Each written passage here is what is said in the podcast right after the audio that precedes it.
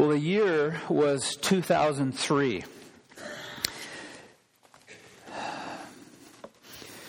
2003 was actually the 300th anniversary of the birth of Jonathan Edwards. And my good friend Wayne Pickens and I uh, boarded a plane in Boise, Idaho, and we made our way to uh, Minneapolis, Minnesota for four days of preaching that would com- commemorate the life, the legacy, the theology, and the ministry of Jonathan Edwards. Somewhere along the way, as we made our way to Minneapolis, we were about 30,000 feet. The guy next to me uh, struck up a conversation. He said, uh, Where are you headed? So, going to Minneapolis. What are you doing in Minneapolis? I said, We're going to a birthday party. I don't know why I said it that way, but it just came out. He said, Really? Whose birthday is it? I said, Oh, it's a guy by the name of Jonathan Edwards. You've probably never heard of him. He said, Really? How old is he? I said, 300. and, uh, I have, I have grown very used to the response of people who wonder why I would have such a fascination with a man who is who would now be over 300 years of age. I am actually asked on a fairly regular basis, um, why has Jonathan Edwards influenced you so much? And I could take the remainder of the sermon, I promise I won't, but I could by offering many, many reasons why Jonathan Edwards has had such a profound influence on my life. I will put it this way in one sentence. More than any other man outside of sacred scripture that I have ever read, Jonathan Edwards is the one who is fixated more than anyone else on the glory of God. When Jonathan Edwards was 19 years of age, he wrote a series of resolutions.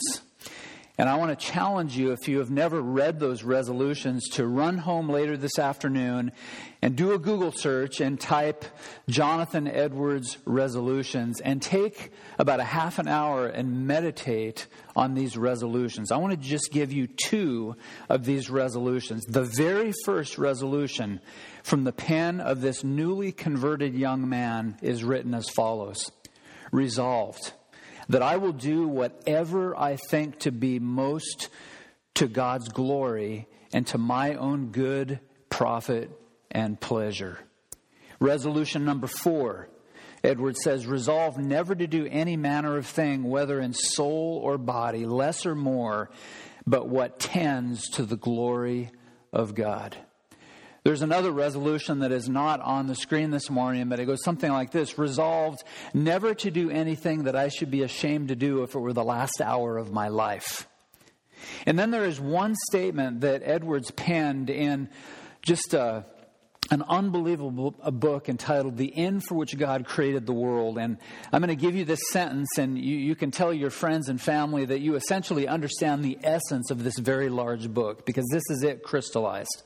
The summary of the book is this The disposition, inclination, or affection of God chiefly consists in regard to himself, infinitely above his regard to all other beings. In other words, his holiness consists in this.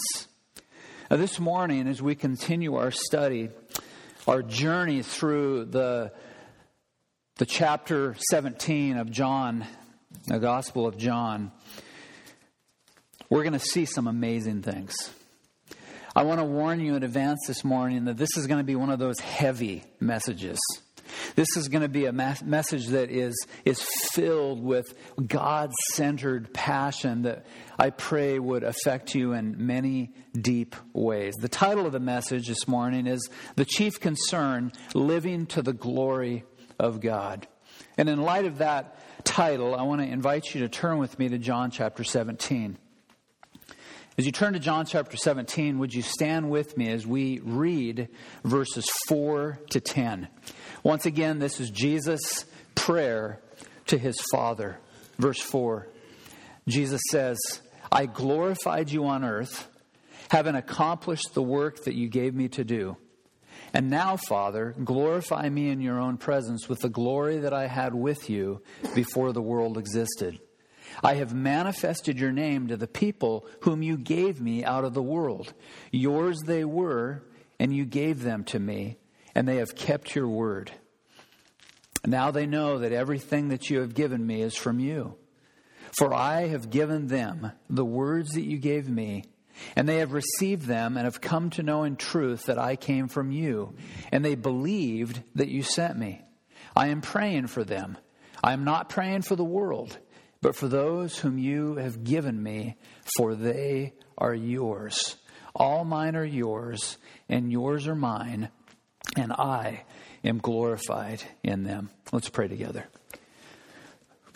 Fathers, we continue to make our way slowly through the high priestly prayer, uh, my prayer today would be that you would touch uh, your people by the power of your Holy Spirit, that we would hear the words of your Son, that we would see the words of your Son, that we would savor the words of your Son, and that as we explore these weighty, weighty matters, that you would touch us in, in powerful ways so that we would leave uh, delighting in your glory, that we would have a passion this week to live for your glory, that every word we say, that every action that we engage in would be for one purpose that is to glorify your great and mighty name.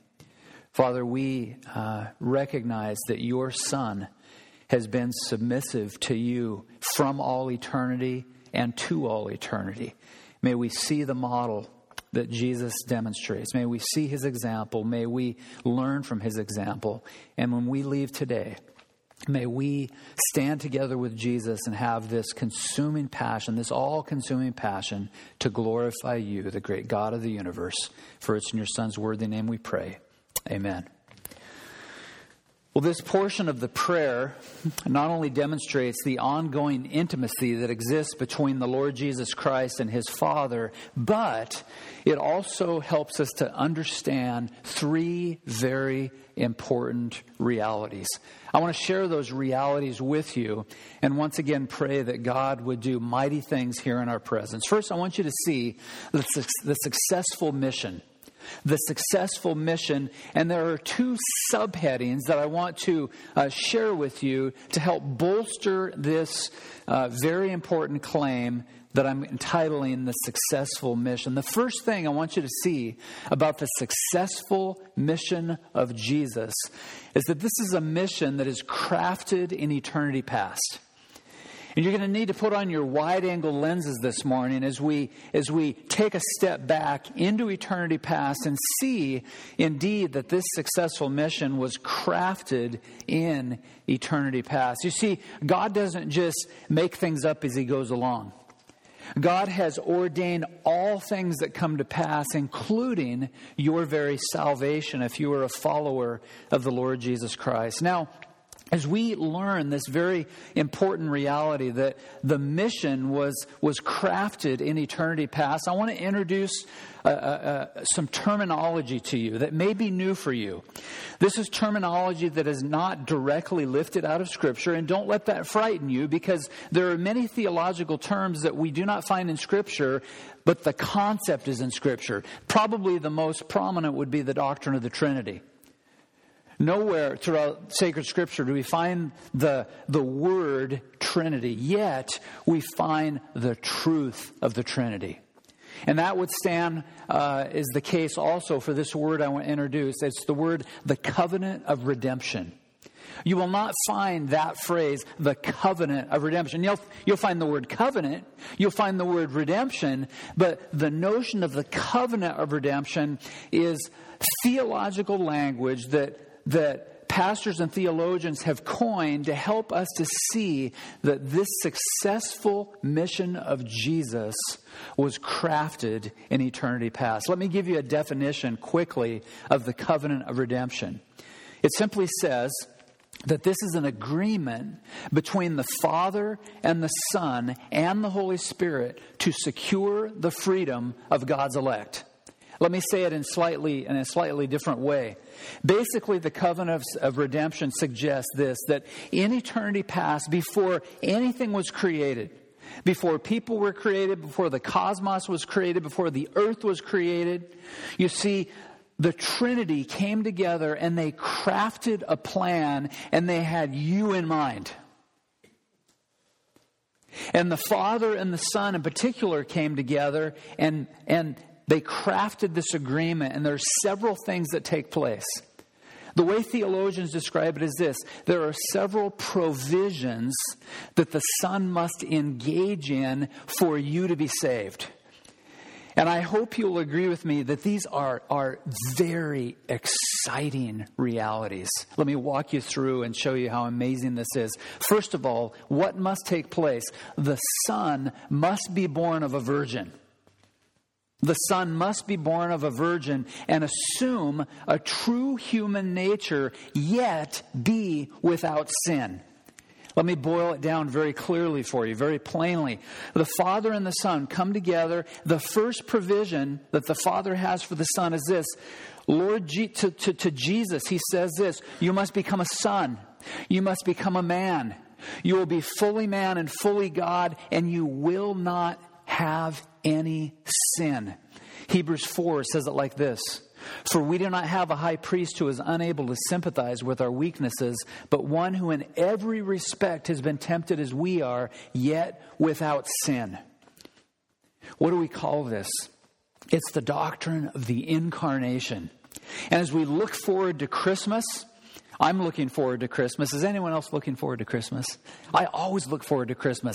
In the month of December, we will break away one more time in the Gospel of John, and we're going to take the whole month of December and study incarnation.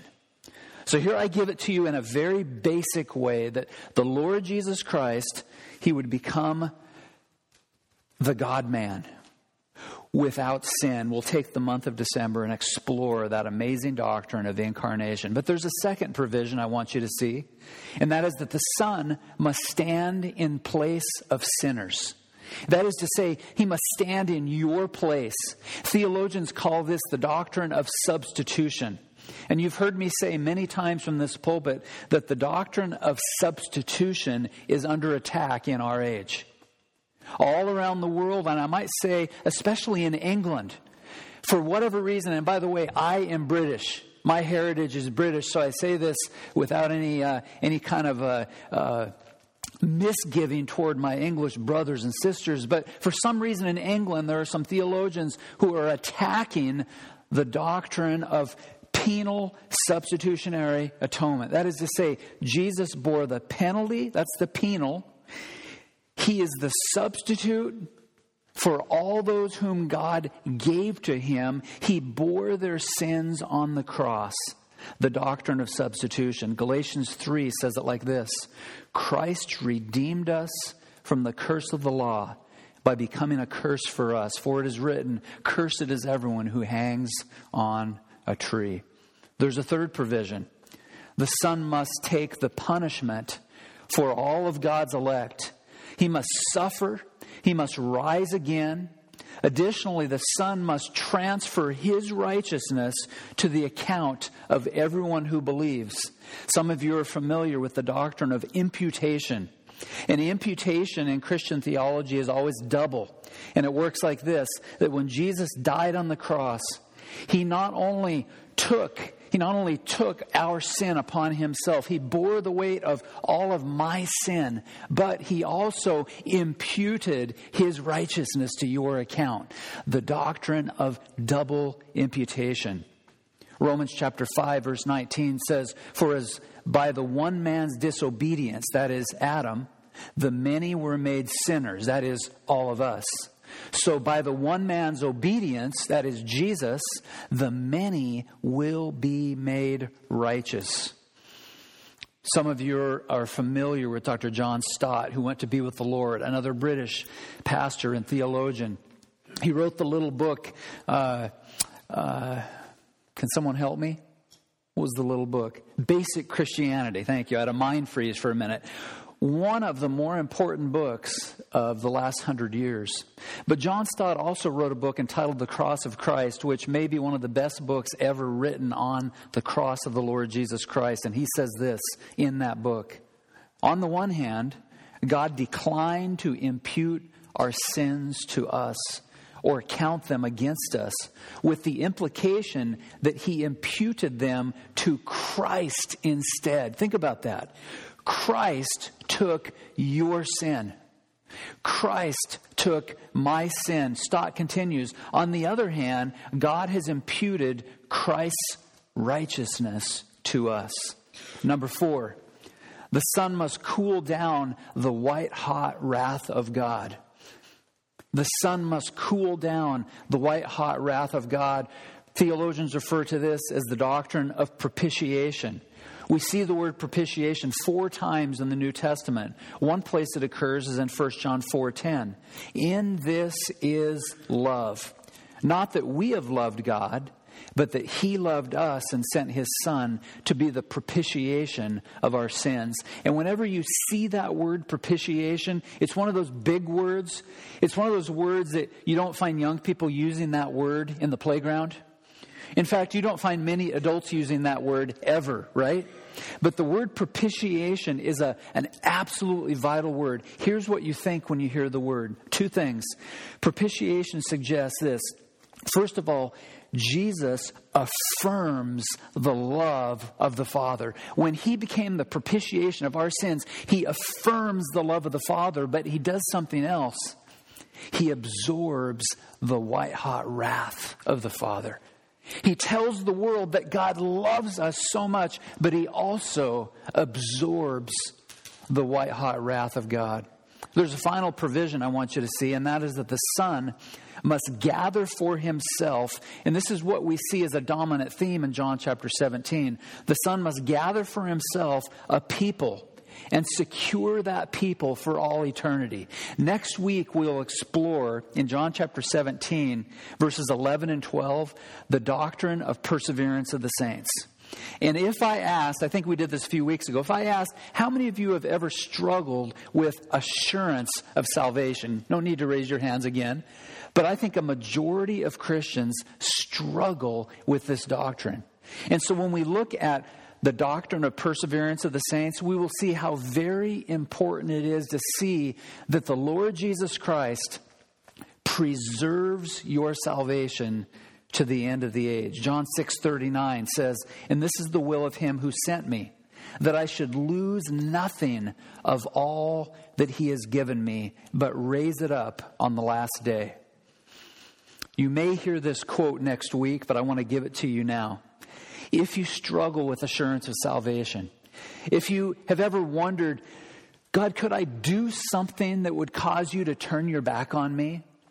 Is there a word I could say? Is there an action I could engage in? Is there an activity that I could be involved in that would cause me to lose my salvation? Don Kistler says this If a person could lose his salvation, it could only be on the basis of God's dissatisfaction with the work of Christ.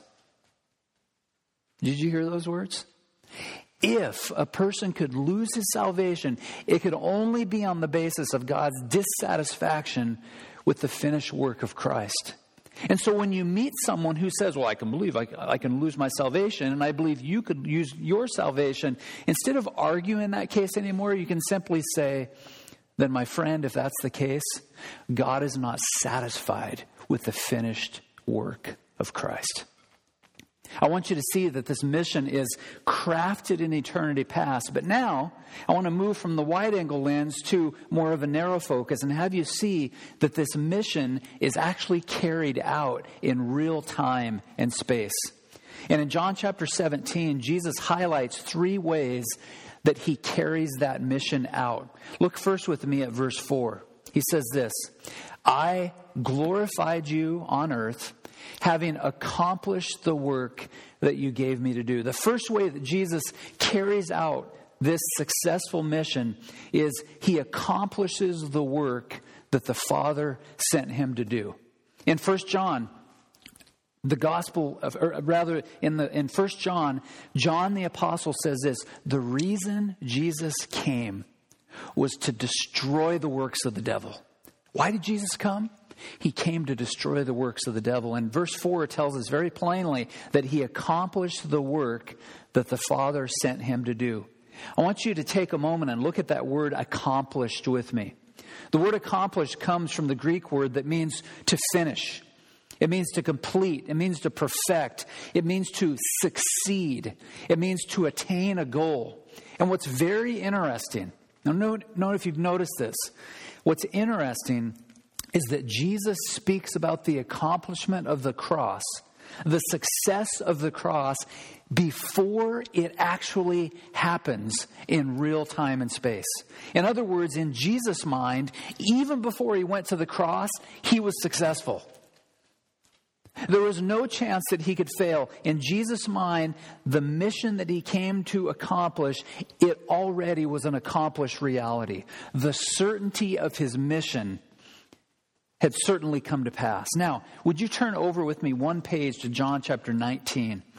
And we will be there in several weeks, but for now, look with me at John chapter 19, verse 30. It might be several weeks, it might be several months. In verse 30, you will recognize these words as Jesus, right before he, he dies on the cross. When Jesus had received the sour wine, he said, It is finished. It is finished. That is the same word in John chapter 17, verse 4. It's the same Greek word translated accomplished. Accomplished. And so Jesus accomplishes the work that God the Father sends him to do. Number two, look at verse 6. Jesus goes on. He says, I have manifested your name to the people whom you gave me out of the world. So zero in with me at that word manifested. It's a word that means to reveal. It's a word that means to, to make clear. It's kind of like when, when, uh, when you go to a Seahawks game I don't know anyone that can afford to go these days, but if you could go and you sit up in the nosebleed section, right? And you're like, you look around at your friends and you say, I can't see anything. Did you bring some binoculars? And so you put your binoculars on, and you say, ah, the players are revealed. You, you see them revealed. They become manifest. And so here Jesus says that he manifests the name of God. That is to say, he makes it clear to people on this earth who God is. He reveals the name of the Father. He reveals the attributes of the Father, the character of the Father, the nature of the Father, the perfections of the Father. And then go back up to verse 4. We see something else that Jesus does as he carries out this mission in real time and space. In verse 4, he says to the Father, I glorified you on earth. Jesus not only accomplishes the work and accomplishes the mission that God gave him, he not only manifests the name of God and clearly reveals what God is like to the nations, but he actually glorifies God. And because Jesus accomplished the work that the Father gave him to do, he can say just that, that he glorified the Father. Now, there's some confusion these days about what it means to glorify someone. It's very basic. It means this it means to praise or give honor. And so when Jesus accomplishes the work that God sends him to do, he honors God, he glorifies God, he praises his heavenly Father. And when Jesus obeyed God, you see, he glorifies God. And remember this from all eternity, not just during the earthly ministry of Jesus for those 33 odd years. But from eternity past, Jesus has glorified the Father, Jesus has submitted to the Father. Now, some of you can remember, oh, roughly 15 years ago, back in 2003, as we were nearing the what we thought was the end of the war in Iraq. How many of you remember that scene when President Bush was on that battleship? Any of you remember that? And what did he do that day? He stood on that ship and he declared major combat operations in Iraq have ended. You remember that now? That's what he told the crowd, and it was on CNN and Fox and every other news channel in the world. In the Battle of Iraq, President Bush continues, the United States and our allies have prevailed. A banner behind the president said what? Mission accomplished. And then six years later, in 2009, at his final press conference, President Bush admitted, and I, I must say, by uh, I'm going to move away from the sermon for a moment. One of the things I appreciate about President Bush, if he did something wrong, he said, "I was wrong." And here's this is exactly what he does in, two, does in 2009. He says he admits that it was a mistake to hang the banner behind his back that said mission accomplished. Why? The president said it sent the wrong message. We were trying to say something different, but nevertheless, it conveyed a different message, said Bush. Obviously, some of my rhetoric has been a mistake. Close quote. When it comes to the Lord Jesus Christ, even before he went to the cross, he said, Mission accomplished. Mission accomplished. Jesus Christ perfectly models how you and I should live before the Heavenly Father. What is it? Our passion should be identical to Jesus' passion. That is to glorify our Heavenly Father. 1 Corinthians 10, verse 31 says, Whatever you do, whether you eat or drink, do it all to the glory of God. And so I want to challenge you this morning. What, what is it in your life that you need to reevaluate? What needs to be recast in your life? What needs to be adjusted so that you can say, whatever I do, whether I eat or drink, I do it all to the glory of God. Now, this prayer helps us to understand the successful mission of Jesus, but there's a second truth I want you to see. I want you to see the sovereignty of God in salvation the sovereignty of God in salvation. And drop back down to verse 6 of John 17. Jesus says it like this I have manifested your name to the people whom you gave me out of the world. Yours they were, and you gave them to me, and they have kept your word. There's two things I want you to see. Very basic things this morning about the sovereignty of God in salvation.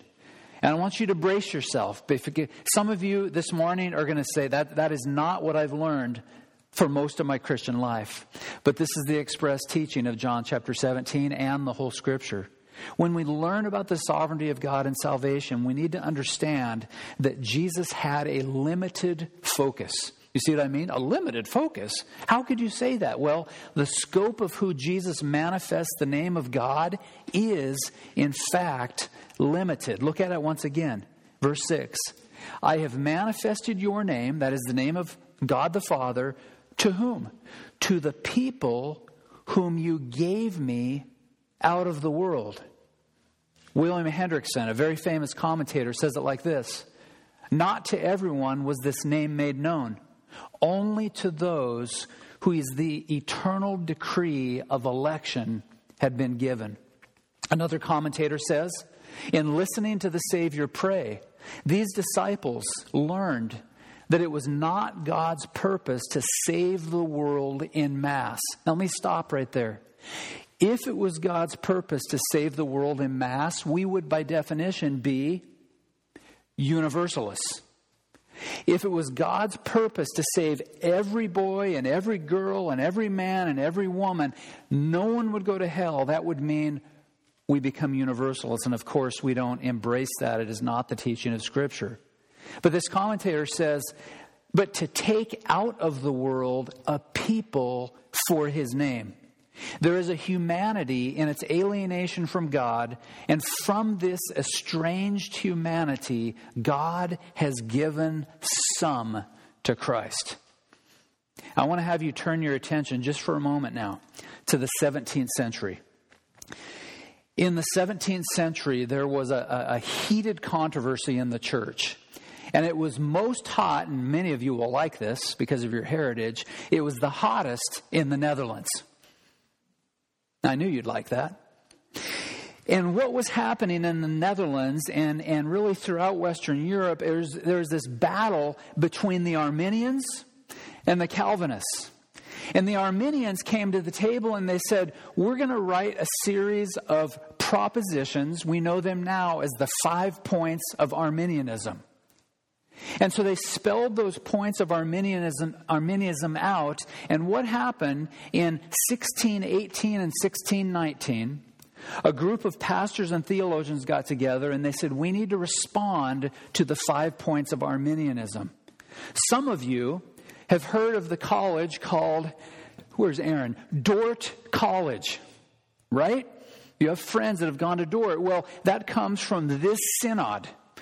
1618 and 1619, it's the Synod of Dort. And so these godly people got together to respond to these Arminians, namely the five points of Arminianism. Now, I want to read just one short section from the Synod of Dort, but I want to offer a warning. I say it's short, it's actually pretty long. How many of you have ever had a piece of, and go ahead and raise your hand, red velvet cake from Costco? Oh man. Are you like me? Did anyone like red velvet cake? Uh, it's, oh, Nico? Yeah, I'm with Reese's peanut butter cups and okay, all right, I got you. We're buddies. You eat the red velvet cake, and after about four bites, you're just like, I can't do anymore. It's like eating a piece of pecan pie. It tastes so good, but after about three or four bites, you're like, oh, it's so rich, it's so dense.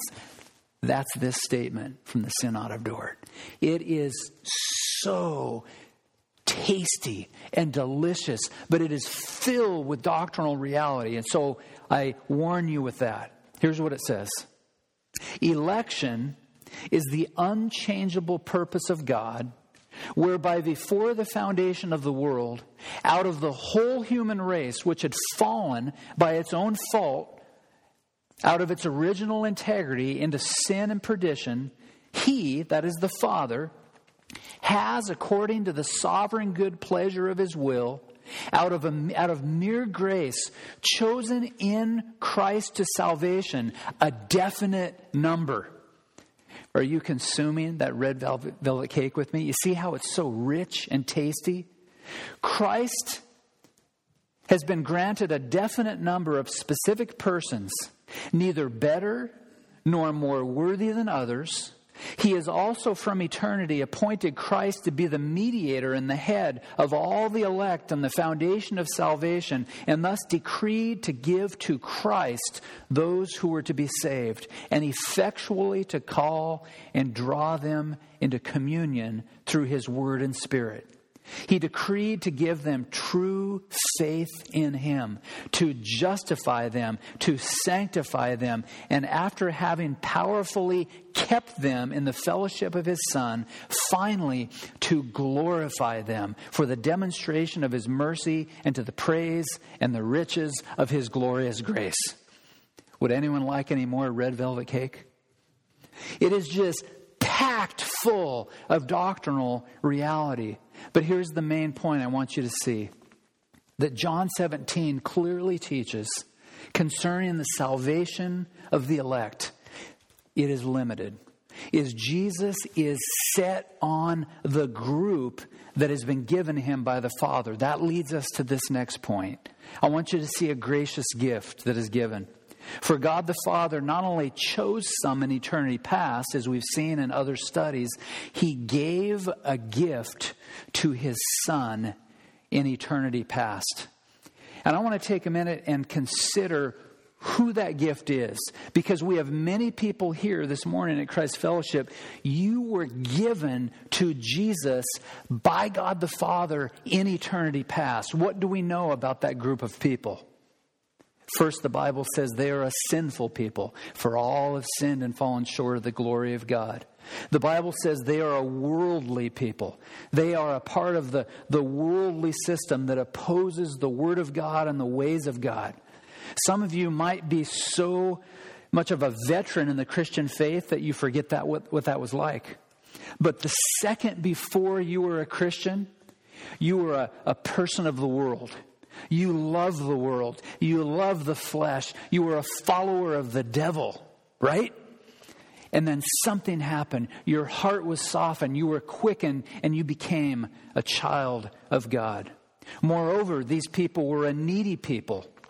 In the Westminster Confession of Faith, the writers of that document say this Man by his fall into sin hath wholly lost all ability of will to any spiritual good accompanying salvation. So, as a natural man, being altogether averse from that good and dead in sin, is not able by his own strength to convert himself or to prepare himself thereunto. And then finally, I want you to see that we are a possessed people. That is not what it sounds like. It actually means that God possesses us. God the Father owns us. We belong to Him. And what does He do? He graciously gives the gift of the elect to the Son. To the Son. 1 Peter 2 9 says, But you are a chosen race, a royal priesthood, a holy nation, a people for His own possession. Now, as I was studying this passage, I asked myself, and I was anticipating some of what many would think in the congregation why? Why the emphasis? Why the emphasis on the sovereignty of God in salvation? Well, there are many ways that we can apply this. First of which is that it demonstrates the God centered resolve of salvation. There is a God centered resolve as we consider the salvation that we have received from the hands of our merciful God. Number two, it provides hope for sinners who only deserve wrath and judgment. The Word of God says, Once you were not a people, but now you are God's people. Once you had not received mercy, but now you have received mercy. I want you to take just a minute and think about that. Once the Bible says you were not a people. Once you didn't have mercy, but now you are a people, and now you have received mercy. And I, as I look across the sanctuary and as I, as I gaze into your eyes, I'm asking, what are we thinking about this together? Can you believe that? That once you were a child of wrath, now you're a child of God. That once you were angry with God, now you delight in God. Once you were under the wrath of God, now you will never face the wrath of God.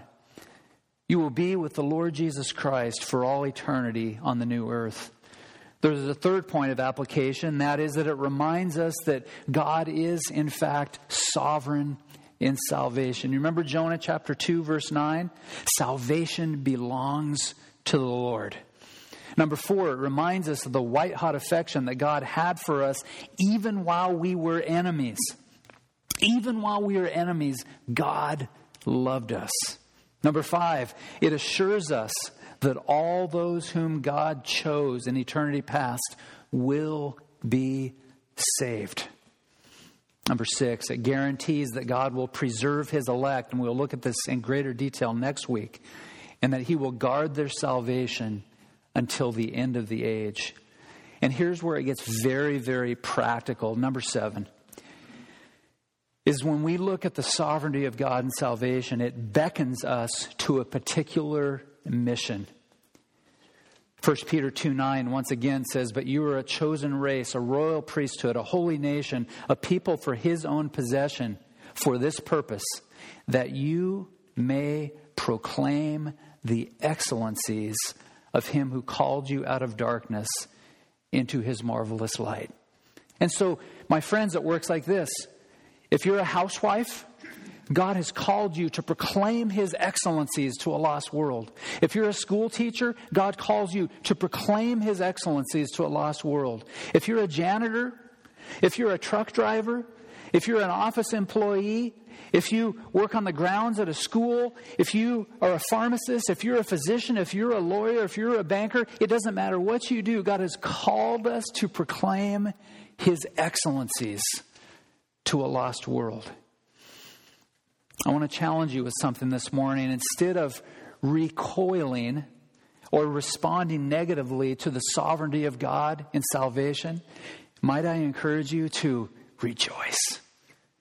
Instead of rejecting the great truth of the sovereignty of God of salvation, might I encourage you to rejoice and say, were it not for predestining grace, I would go to I'd go to hell. There's a third thing I want you to see. We've seen the successful mission. We've seen the sovereignty of God and salvation. Finally, I want you to see the status of the elect. And there are three very important responses that emerge here in this section of the high priestly prayer. The first happens, the first occurs in verse 6. If you look at the end of verse 6, Jesus said, Yours they were. That is the elect, the given, and you gave them to me. Notice what he says now. And they have kept your word. That is to say, the first response of the elect, beginning with the 11 disciples now, is that they obeyed God. That word kept comes from a Greek word that means to, to observe or to obey. And one commentator says it like this keeping, honoring, obeying the word of God is the most acceptable action before God that believers can render.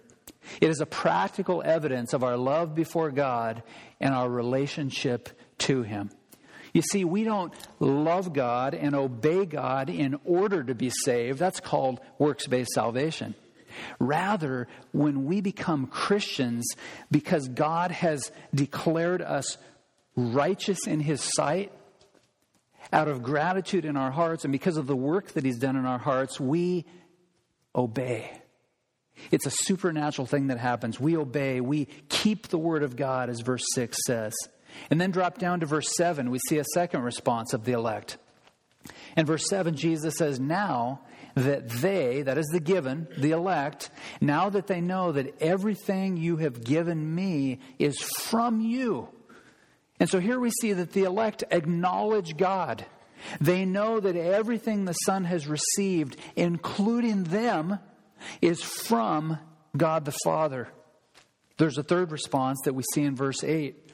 Jesus says to the Father, For I have given them the words that you gave me, and they have received them and have come to know in truth that I came from you. Notice, they have believed that you sent me. So we see that God's people obey God, they acknowledge God, and they believed God. They not only acknowledged that God the Father sent the Son, but they received his words and they believed in him. And I ask myself, why is the response of the elect so very, very important? Well, three things surface here. First, it reveals our love for God. When we respond in like manner to our Savior, it reveals our love for God. Additionally, it contributes to our joy. And finally, it comforts in time of trial and tribulation. This morning, by way of overview, we have seen three very important lessons. We've seen the successful mission, we've seen the sovereignty of God and salvation, we've seen the status of the elect, and then drop down with me to close at verse 10. In Jesus' prayer, he says, All mine are yours, and yours are mine, and I am glorified in them. One writer says that Jesus was asking to be glorified alongside the Father by means of or with the glory that he had with the Father before the world was. In other words, Jesus was praying, brace yourself Jesus was praying to enter into that pristine state of co equal glory with the Father, a position that he possessed from all eternity as God's Son. And he would enter into that glory in a totally new way as the God man, the crucified and risen Lord Jesus Christ. And it is this glorified God man that we shall see in heaven and worship in heaven and commune with in heaven for all eternity. See, Jesus Christ is our example. He is our example of what it means to be a God centered person. He always has been and always will be for all eternity totally fixated on the glory of God. And we can see now as we look back that the mission of Jesus, the mission of Jesus was always centered on the glory of God. The sovereignty of God is centered on the glory of God. The status of the elect is to glorify God. And so, my question in closing is this What are you focused on these days? What are you fixated on these days? And if you struggle in answering that question, ask this What have you been preoccupied with over the last 40 minutes instead of the Word of God? It could be something as simple as the roast that will be done in 15 minutes, all the way to that new dream home that you plan to purchase in Tahiti. It, it, runs the gamut from the roast to the dream home. What is it that we are fixated on these days? Is the glory of God our chief concern? Or does God's glory get edged to the side? Does God's glory get marginalized by cheap substitutes? The simple matter is this the chief mark of a man of God, the chief mark of a woman of God, is that he or she has an all consuming passion for God's glory. This person makes it his or her aim to, to know God, to learn about God, to study about God, to long to be in the presence of God, to delight to worship God. I remember I used to play a trick on young people when I was a youth pastor. We get together on a Sunday evening, and I'd say, How many of you guys want to worship tonight? That's a, that's a horrible question, right? Because the answer should be, yes, we're ready.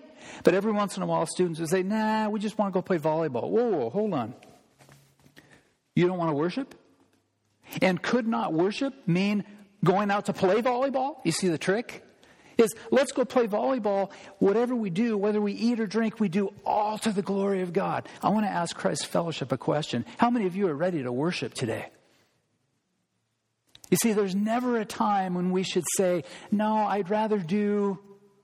Because whether we're at the job, whether we're on the basketball court, or the golf course, or in the mall, or in a restaurant, or seated alone reading a, a wonderful book, whatever we do, we do all to the glory of God. Oh, that we would make it our aim to follow the example of Jesus and live to the glory of God. May the glory of God be our chief concern at Christ Fellowship. And can you imagine if it became our chief concern, what would happen in this community once again? Is if the glory of God was our consuming passion, people would begin to ask, What's going on at Christ Fellowship? What's going on at Christ Fellowship? And I can tell you this as I talk to people in the community, it's a resounding theme when people find out that I serve as the pastor at Christ Fellowship people say, Oh, I've heard that Christ Fellowship has struggled, not just over the last four years, but over the last several years. What would happen if that got turned? Where in the days ahead, people heard, Oh, Lenny, Jan, you go to Christ Fellowship. Wow, we've heard about that church. We don't know what it is, but we know what it would be. Is our consuming passion is to glorify Jesus with our free time, with our finances, whatever we do, whether we eat or drink, we do it all to the glory of God. We follow the example of Jesus. Let's pray together. Father, may we be that kind of a people today. May we strive for the remainder of our lives to follow the example of Jesus, to, to glorify our great God in heaven. God, I pray that you would uh, refine us I pray that you would shave off the areas of uh, idolatry and sin that we all wrestle with. I pray that we would admit it, that we would confess it, that we would take it to the foot of the cross, that we would receive forgiveness even today. God, as we come out of obedience to the Lord's table now, if there is anything that is uh, a hindrance, not only with you, but with our fellow man, I pray that we would make that right. God, I pray that we would confess it and find forgiveness. Thank you now for the elements before us. Thank you for the bread that represents the body of Jesus. Thank you for the cup that represents his, his blood that was spilt on Calvary's cross. And we affirm, as we affirm over and over again, that apart from uh, the gospel, uh, we are thirsty aimless people. And so thank you for satisfying us. Thank you for not only saving us from the power of sin, thank you for saving us from the penalty of sin. And one day we look forward to the day when we will be saved from the very presence of sin. So we partake of these elements out of obedience to your Son today. We remember him as he commanded us to do. We are satisfied with all that God is for us in Christ. In Jesus' name I pray. Amen.